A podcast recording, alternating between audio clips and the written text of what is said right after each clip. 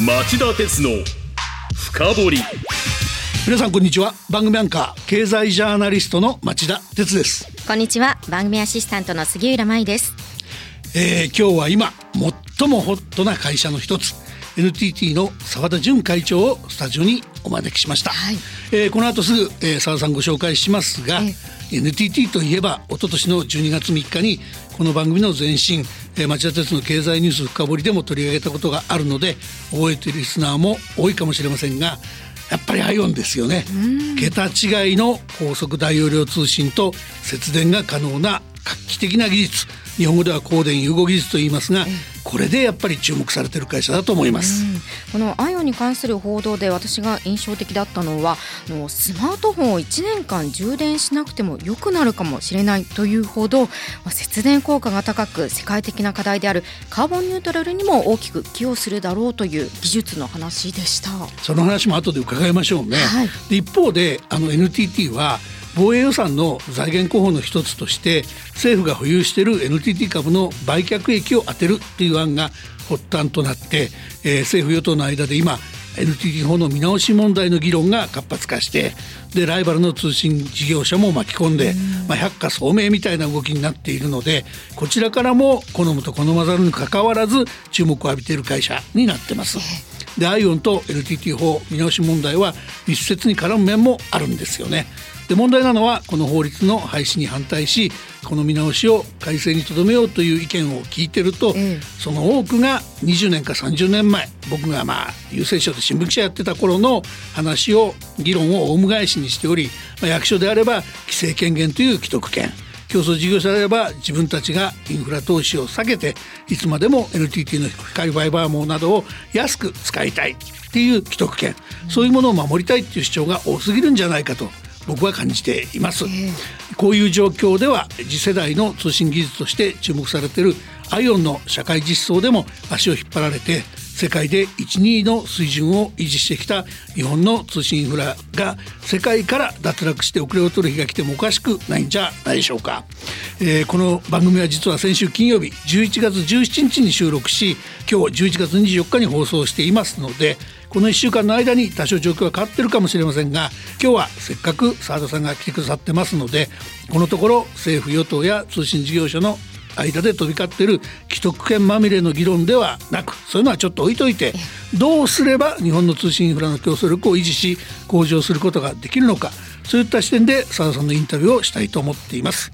そこで今日の番組のテーマですがこうしました。NTT 法改正とアイオンのポテンシャル。NTT の澤田会長に深掘りインタビュー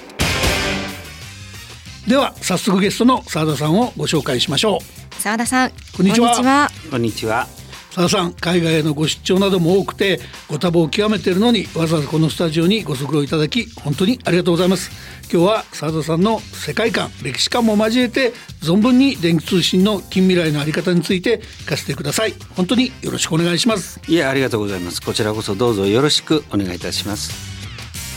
町田鉄の深掘り。この番組は三菱商事ジェラの提供でお送りします。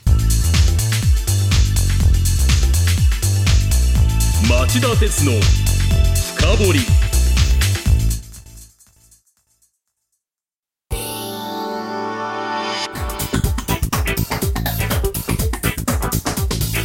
今日の深掘り、えー、改めまして今日のテーマは NTT 法改正と IOWN のポテンシャル NTT の澤田会長に深掘りインタビューはい、えー、まずは世界に先駆けて澤田さんが社長時代から、えー、実用化と普及を目指している IOWN について聞かせてください。まあアプリの面では GAFAM みたいなアメリカ企業に遅れを取って久しい日本企業ですが、光ファイバー網の普及率という点では日本は1990年代から韓国と世界一二を争ってきてますよね。そうですね。もう99%を超える普及率ですので、はい、おっしゃる通りと思います。すごいですよね。でアイオンはその日本の通信網をさらにパワーアップするだけじゃなくて節電などの面からも飛躍的にエネルギー環境を変えると期待されている画期的な技術ですよね。どれほど世の中を変えるポテンシャルがあるのか佐田さんかいつまんで教えてください。そうですね。ご案内のようにもデータ駆動社会っって言われて特にあの生成 AI が来ますとさらにこれデータが集まりますので電力がすごくいることになります。つまりデータセンターっていうのが巨大なトースター、うん、これを扇風機で冷やすみたいな、はいはい、でなんで熱が出るのっていうと半導体が電気を使っているからですね。うん、アイオンは一言で言うとこの電気を光に変えてしまおう、うん、熱があまり出ないので、はいはい、えー、結果まあ電力消費量で言うと100分の1これを目指していきたいと。こういうふうに考えている技術インフラです。佐田さんそのアイオンですけど、はい、今どの辺まで実用化普及あるいは社会実装っていうのは進んでるんでしょうか？えー、まず最初の段階でして今年光ファイバーそのものをよりあのお使いになるビルなりお家の近くまでですね新しい方式というのをご提供できるようになりました。でもこれは言ってみれば専用道みたいなものですので、まだまだ入り口ですね。で次のステップはあの万博が2025年に、大阪で行われますけれど、はい、これに合わせてこの光電融合の技術を入れた新しい機器を導入していきたいお見せしていきたいと、はい、こういうふうに思っています。つまりもう実用段階に入っていくとこういうことですね。楽しみなんですけど、すいません、ここでちょっと失礼な質問なんですけどね。はいはい、あの歴史的に見て NTT っていう会社は基礎研究に関してはものすごいけど、いざ実用化とか普及とか社会実装っていうとあまりお上手ではなくて、そのあいもその点で 美味しいところをよその会社に持っていかれないか心配だなんていうことは言う人が結構いると思うんですよね。例えば i モードなんかを見てあれだけ一世風靡したのに i モードが世界標準になってないとかそういうことを捉えて言ってる人が多いんだと思うんですけど、えーね、絶対そんな失敗は繰り返さないぞということで、その本当は企業秘密で言えないこともあるかもしれませんけど成功するためにこういう手を打ってるんだっていうことも少し聞かせていただけないでしょうか？もうありがとうございます。まああの別に隠してることではオープンなので、はい、特にまあ町田さんは昔からまあ記者をなさっていてうちの特徴もよくご存知なわけですけれどこれ鍵はやっぱりパートナーだと思ってるんですね、うんうん、だから i モードの時と違いまして最初の段階でアメリカにそういう議論をできるフォーラムを設立しました。はい、で今それが130社といいますか130機関、うん、大学も含めてなんですが、各国の機関が入ってくださってまして、うん、その中で非常に密な連携をされるしてくれる方々いわゆるパートナーですけど、うんうん、その方々と一緒にこういう私どもの基礎技術を実用化し、うん、市場に適用していくとそういう広がりを持たせようと思っています。あその今おっしゃったフォーラムのメンバーですけど、ええ、まあアメリカで言えばまあ世界の産業の半導体の世界の産業の一つと言われてるインテルが入っていたり、はい、日本のソニーとか、はい、あるいはライバルの KDDI まで入ってるようなフォーラムですよね。そうですね。KDDI さんも今年入っていただきましたし、その名だたるいわゆる情報通信関係あるいはメーカーさん含めてですけれど入っていただいている状況ですね。ちょっとアイオンに限らずのお話ですけど、えーはい、生成 AI なんかもまあ NTT さんやるんだってことを聞いてますけど、えー、その今廃止だか改正だかそのそういうことですごい話題になってる NTT 法っていう法律があって、はい、まあこれ NTT 法だけを他の通信事業者じゃなくて NTT だけを規制するような法律ですけどこの法律の中にその足を引っ張る要素がその ION とか生成 AI とか NTT がやっていく上で足を引っ張るような要素があるんじゃないかっていう議論がよく言われていると思うんですね。その具体的に言うと NTT の研究開発の成果を NTT は開示しなきゃいけないっていう義務が課されていることが問題じゃないかっていう議論だと思うんですけども、はい、そうですね、で総務省の人なんか聞いてるとこれは別に罰則がない精神規定だから何も問題ないですよって言うんだけど本当のところはそんな甘くないと思うんですけど。はいどれぐらい深刻な問題なんですかね？あのやはりこの法律の基本はかなり前もう40年近い前に作られてますので、当時は NTT 一強の時代ですので、うんうん研究開発をちゃんとこう普及しなさいという意味で作られたまあ、その時代に合った項目だったと思うんですね。はい、ところが今はいいパートナーとは組みながら、うん、結果それを競争市場の中に適用していきますので、まあ、そういう開示事務があること自身がかなりちょっとキーなことになります。うん、さらに、まあ、実際に海外のパートナーにいや実はうちには法律があって開示義務もあるんだっても それだけで引かれたりですね。なんで法律があるんだよみたいな話にもなります。であの同じような通信会社で法律はほとんどないんですが、うん、政府が株を持っておられる例えばフランステレコムなんかそうなんですけど、はいはい、そういう会社はあるんですがなかなか法律で開示義務をまあその精神条項だとどなたが言ってもですね、うん、パートナーから見たら関係ないですよね、うん、いつ適用されるかわからないいうことになりますので、うん、非常に足かせということになろうかと思います。まあ NTT みたいな会社が罰則ないから守らないでいいんだ法律をなんて言えるわけないですもんね一生懸命守っちゃいますよね。ダメですねやっぱり順,、順法というのが大事なポイントになりますので。そうするとこの研究開発の成果を開示しなさいっていう義務ですけど、はい、これどうすればアイオンとかそういうものの普及に邪魔にならないんでしょうか？いや基本的にはこの項目は時代に合わせてやっぱり見直していただくっていうのが基本になってくるんではないかなというふうには感じていますね。うん、なるほどね。それを例えば報酬を出すとかそういうことも必要になるんですかね法律のあり方としては。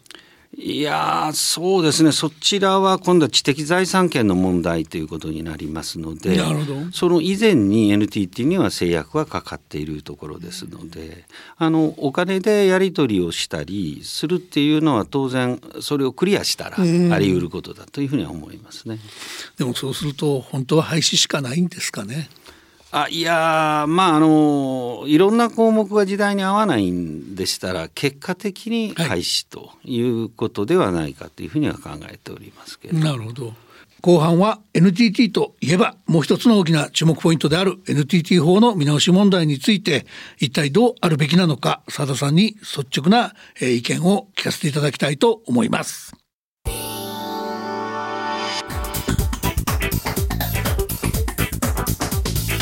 今日の深掘り。今日のニュース深掘りは NTT 法改正とアイオンのポテンシャル。NTT の澤田会長に深掘りインタビューと題してお送りしています。さあ、ここからはその NTT 法の見直しについてさらに深く町田さんから澤田会長にインタビューしてもらいます。はい、あの澤田さんへの、えー、インタビューに戻る前に、はい、あの一言だけ NTT 法について僕からちょっと解説しておきたいと思います。はい、この NTT 法っていうのはかつて国営独占事業として電電公社が営んでいた日本の電気通信事業を自由化して、まあ、つまり民間企業の新規参入を促進して競争を導入して料金やサービスの多様化を図ろうっていう一方でそれまでの電電公社を NTT として民営化するために公社の設立根拠法があったのを変えて制定した法律なんですね。はい、でその後 NTT を持ち株会社と東西会社に再編するため1990年代に一度大きな改正が行われたことはあるんですがさらにその後は大きな見直しがほとんどなくてもうすでに二十数年間が経過してしまった法律ということなんです。そこで澤田さんに伺います。先ほど伺った研究開発の成果の開示義務という規定以外にも NTT 法には例えば取締役と監査役の候補者を決める段階とか毎年策定する事業計画が総務省から認可を受けないといけない問題になっていたりですね。外国人の取締役投与は禁止だなんてことが書かれていたりこういうのってあまりにも時代遅れで NTT の機動的な経営を厳しくしている、えー、規定が多すぎるんじゃないかと僕は思ってるんですがそうじゃないんでしょうか。それからもう一つこういった古い規制の多さを見ていると改正ではとても不十分でもう廃止しかないっていう気もするんですが澤田さんの目にはどのように映ってるんでしょうか？いやもう本当に松田さんはあのよくその軽眼で、えー、解説もすごく分かりやすいんですがやっぱり一言で言ってもう時代が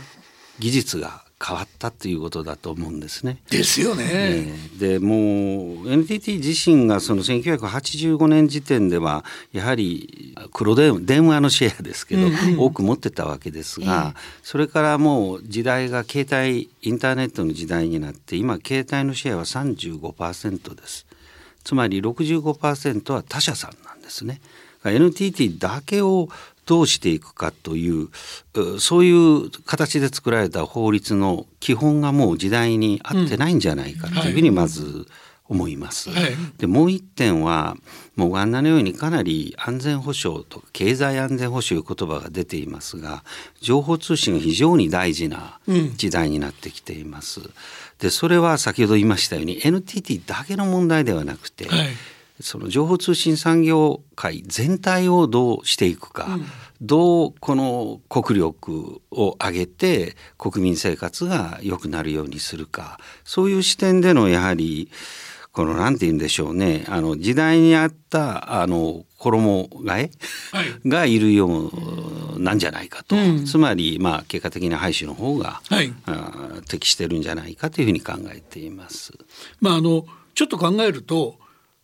電気通信事業者っていうのは普通は電気通信事業法で規制されているのに、はい、NTT だけが NTT 法も存在して、はい、二重に規制されてるっていう問題もここにはあるんですよね、ね、あります。ベースにはそれがあるんですがそれはもう背景として弊社しかいなかったので、うん、弊社をそういうふうに規制をしながらその新しく入ってこられた他社さんが大きくなる。それを結果競争ですけれど、うん、市場はかなり大きくなりましたので、その過程においては成功しているということだと思うんですね。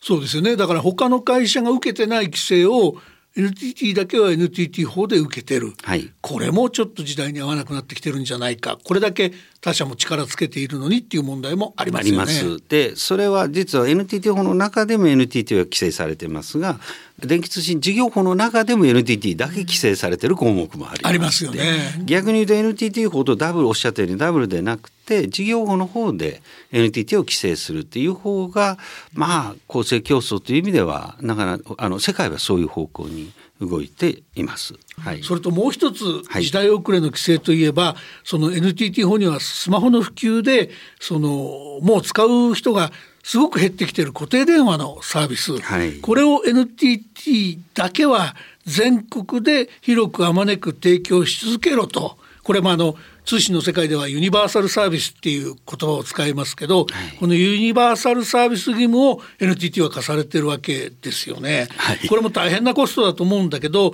どうしたら日本のためになると澤さん今考えてらっしゃいますか？あの黒い電話ですよね昔の。そうですそうですえー、これを全国津々浦々までですねあのこう提供していくことっていうのが NTT 法に記載されてるんですが、うん、まあおっしゃった通りでそれは今国民の利益かっていうふうに問うと杉浦さんどうですか？やっぱり携帯ですよねまず。そうですね、はい、でおそらく次はブロードバンド。はいうん。でそうブロードバンドの提供の仕方も携帯経由も光ファイバー経由も衛星経由もいろいろありますのでもうそこも実は電気通信事業法の方で、ブロードバンドの方はどうしていくかいうのが規定が始まってるわけですね、はい。はい、そういう意味で言うと NTT 法における黒い電話をどうするかっていうのはかなり昔の議論だなっていう。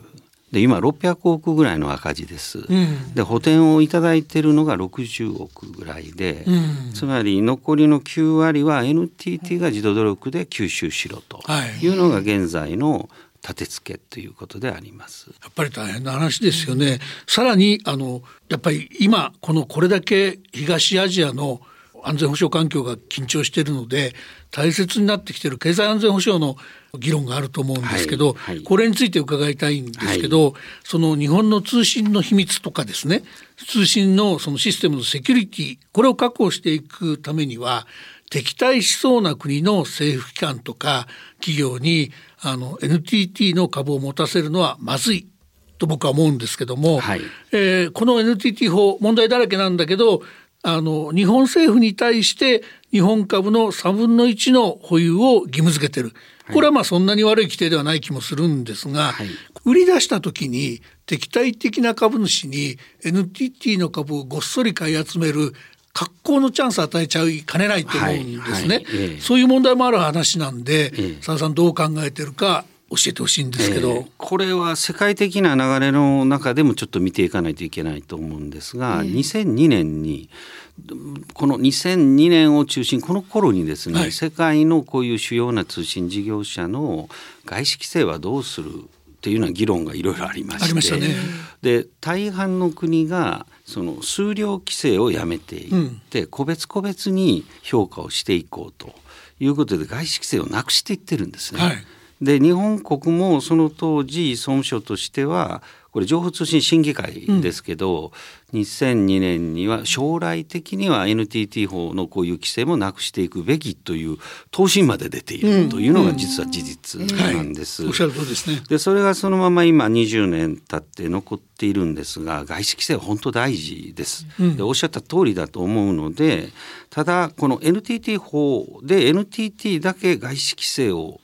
こうガチッとしてても先ほど言いましたように、うん、他社さんがもうシェアも近づいてきてるような状況ですから、うん、本来主要事業者は全てそういう規制に入れるべきだというのが現代的なあの立て付けになるんじゃないかというふうには思っています。これあの実は僕の問題意識生意気ですけども、ええ、あの電気通信事業者だけでも不足で、はいはい、あの電力だったり、あの水道だったり鉄道だったり航空だったり、いわゆるインフラの会社っていうのはこれはやっぱり経済安全保障の観点でしっかり守らなきゃいけないし、はい、さらに言えば原子力とか半導体とか日本の競争力を左右するような会社についても一定のその防御が必要だと思うんですね。はい、なのでその NTT 法なんていう小さな一本の法律で NTT だけの議論してるんじゃなくて全体を外為法で何とかして守らなきゃいけないんじゃないかと。はいいうふうに思うんですけどそこら辺りはいかがでしょうか、はい、まさにおっしゃる通りであの NTT だけではないのもそうなんですけど、うん、おっしゃるようにこれあの経済安全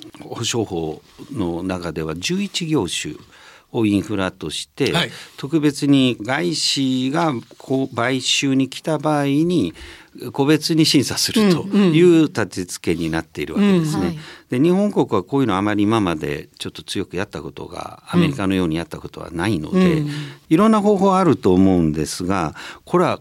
強化していくべき時代だというふうに思います。この実はまさに今アメリカのことを少しおっしゃっていただきましたけど、えー、あのまあ NTT アメリカにおられた時代もある佐田さんにしゃがに説法ですけど、アメリカにはシフィウスっていうですね、はいはい、あのまあ日本語では対米、えー、外国投資委員会っていうふうにあの名前つけてますけど、はい、まあこれ要するに大統領の権限をいくつかの役所に渡す形にして、いくつかの役所であの委員会を作ってあのアメリカに対する外国企業の投資を審査すると、はい、で問題は日本の外為法は今買いたいんです。これから投資したいんです。時に事前審査しちゃって通っちゃったらそれっきりなんだけどシフィウスの場合は買収から何年か経った後でも、はい、アメリカの経済安全保障をおかしそうなら、はい、この買収なかったことにしてちょうだいねと。いう命令を出せる仕組みになってますよね。まさにそうです。そういう事後まで日本はきっちり考えなきゃいけない時代に来ているのに、はい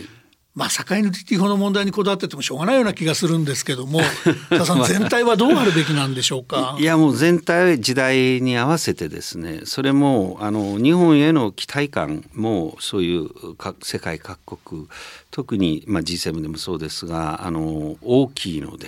日本自身がやっぱり第一歩を踏み出してその世界の良い世界を作るための動きを取っていくべきだとそういうふうには思っています。うん、あのちょっと細かいかもしれませんけど昔はそのイギリスのブリティッシュテレコムなんかが一株だけ持ってれば何でも拒否権できるみたいな黄金株っていうのがあってそういうので守った時代もありますけどありますね、はい、でもイギリスもそれを廃止しちゃったし、はい、今黄金株を入れようとすればおそらく WTO 違反だという問題になっちゃって、はい、認められないと思うんですね、えー、そうするとやっぱりアメリカの制度を参考に日本はもう一回考えなきゃいけないと思うんですが澤さん最後にもう一言お願いできますか？いやもうおっしゃる通りで経済安全保障きつい、えーと、非常に難しい時代にはなってきているんですがこれは日本自身がですね積極的に今おっしゃったような自由経済をベースにしながらもどのようにしてルールを守るような、うん、その両方を実現させるようなそういうことを率先してやっていく時代ではないかと。今日は大変本当難しいお話をですねうまくリードしていただいていやちょっとマニアックなんだけど本当のことをお伝えしなきゃいけないと思ったんで澤、え。ー、さんに語っていただけて本当に良かったと思います。いやどうもありがとうございます。はいこちらさんまだまだお聞きしたいことたくさんあるかと思いますがお時間となりました。以上今日のニュース深掘りでした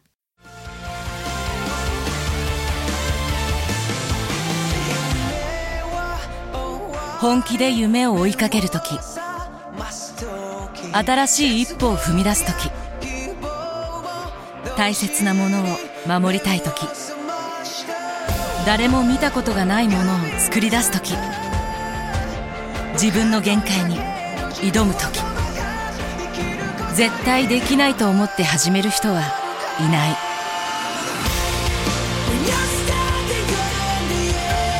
絶対なんて誰が決めた？CO2 が出ない日を作る。ジェラはゼロエミッション火力と再生可能エネルギーで2050年 CO2 排出ゼロに挑戦します。発電の常識を変えてみせる。ジェラ。町田鉄の深掘りこの番組は三菱商事ジェラの提供でお送りしました。町田鉄の深掘りそろそろお別れの時間です。お聞きのように今日は NTT の澤田会長をお招きし NTT 法改正とアイオンのポテンシャル NTT の澤田会長に深掘りインタビューというテーマでお送りしました。澤さん本日はご多忙の中おいでいただきまたたくさんの質問に率直にお答えいただき本当にありがとうございました。あのどれも本当に貴重なお話だったと思います。いえいえもうそれは町田さんと杉浦さんがリードしてくださったおかげだと思っています。大変こちらこそありがとうございました。あのこれに懲りずに何度でもこの番組に来て 日本のあり方語っていただきたいと思っていますのでわかりました。引き続きよろしくお願いいたします、はい、ありがとうございます。ありがとうございました町田鉄の深掘り。それでは来週金曜午後4時に再びお耳にかかりましょう。さようなら。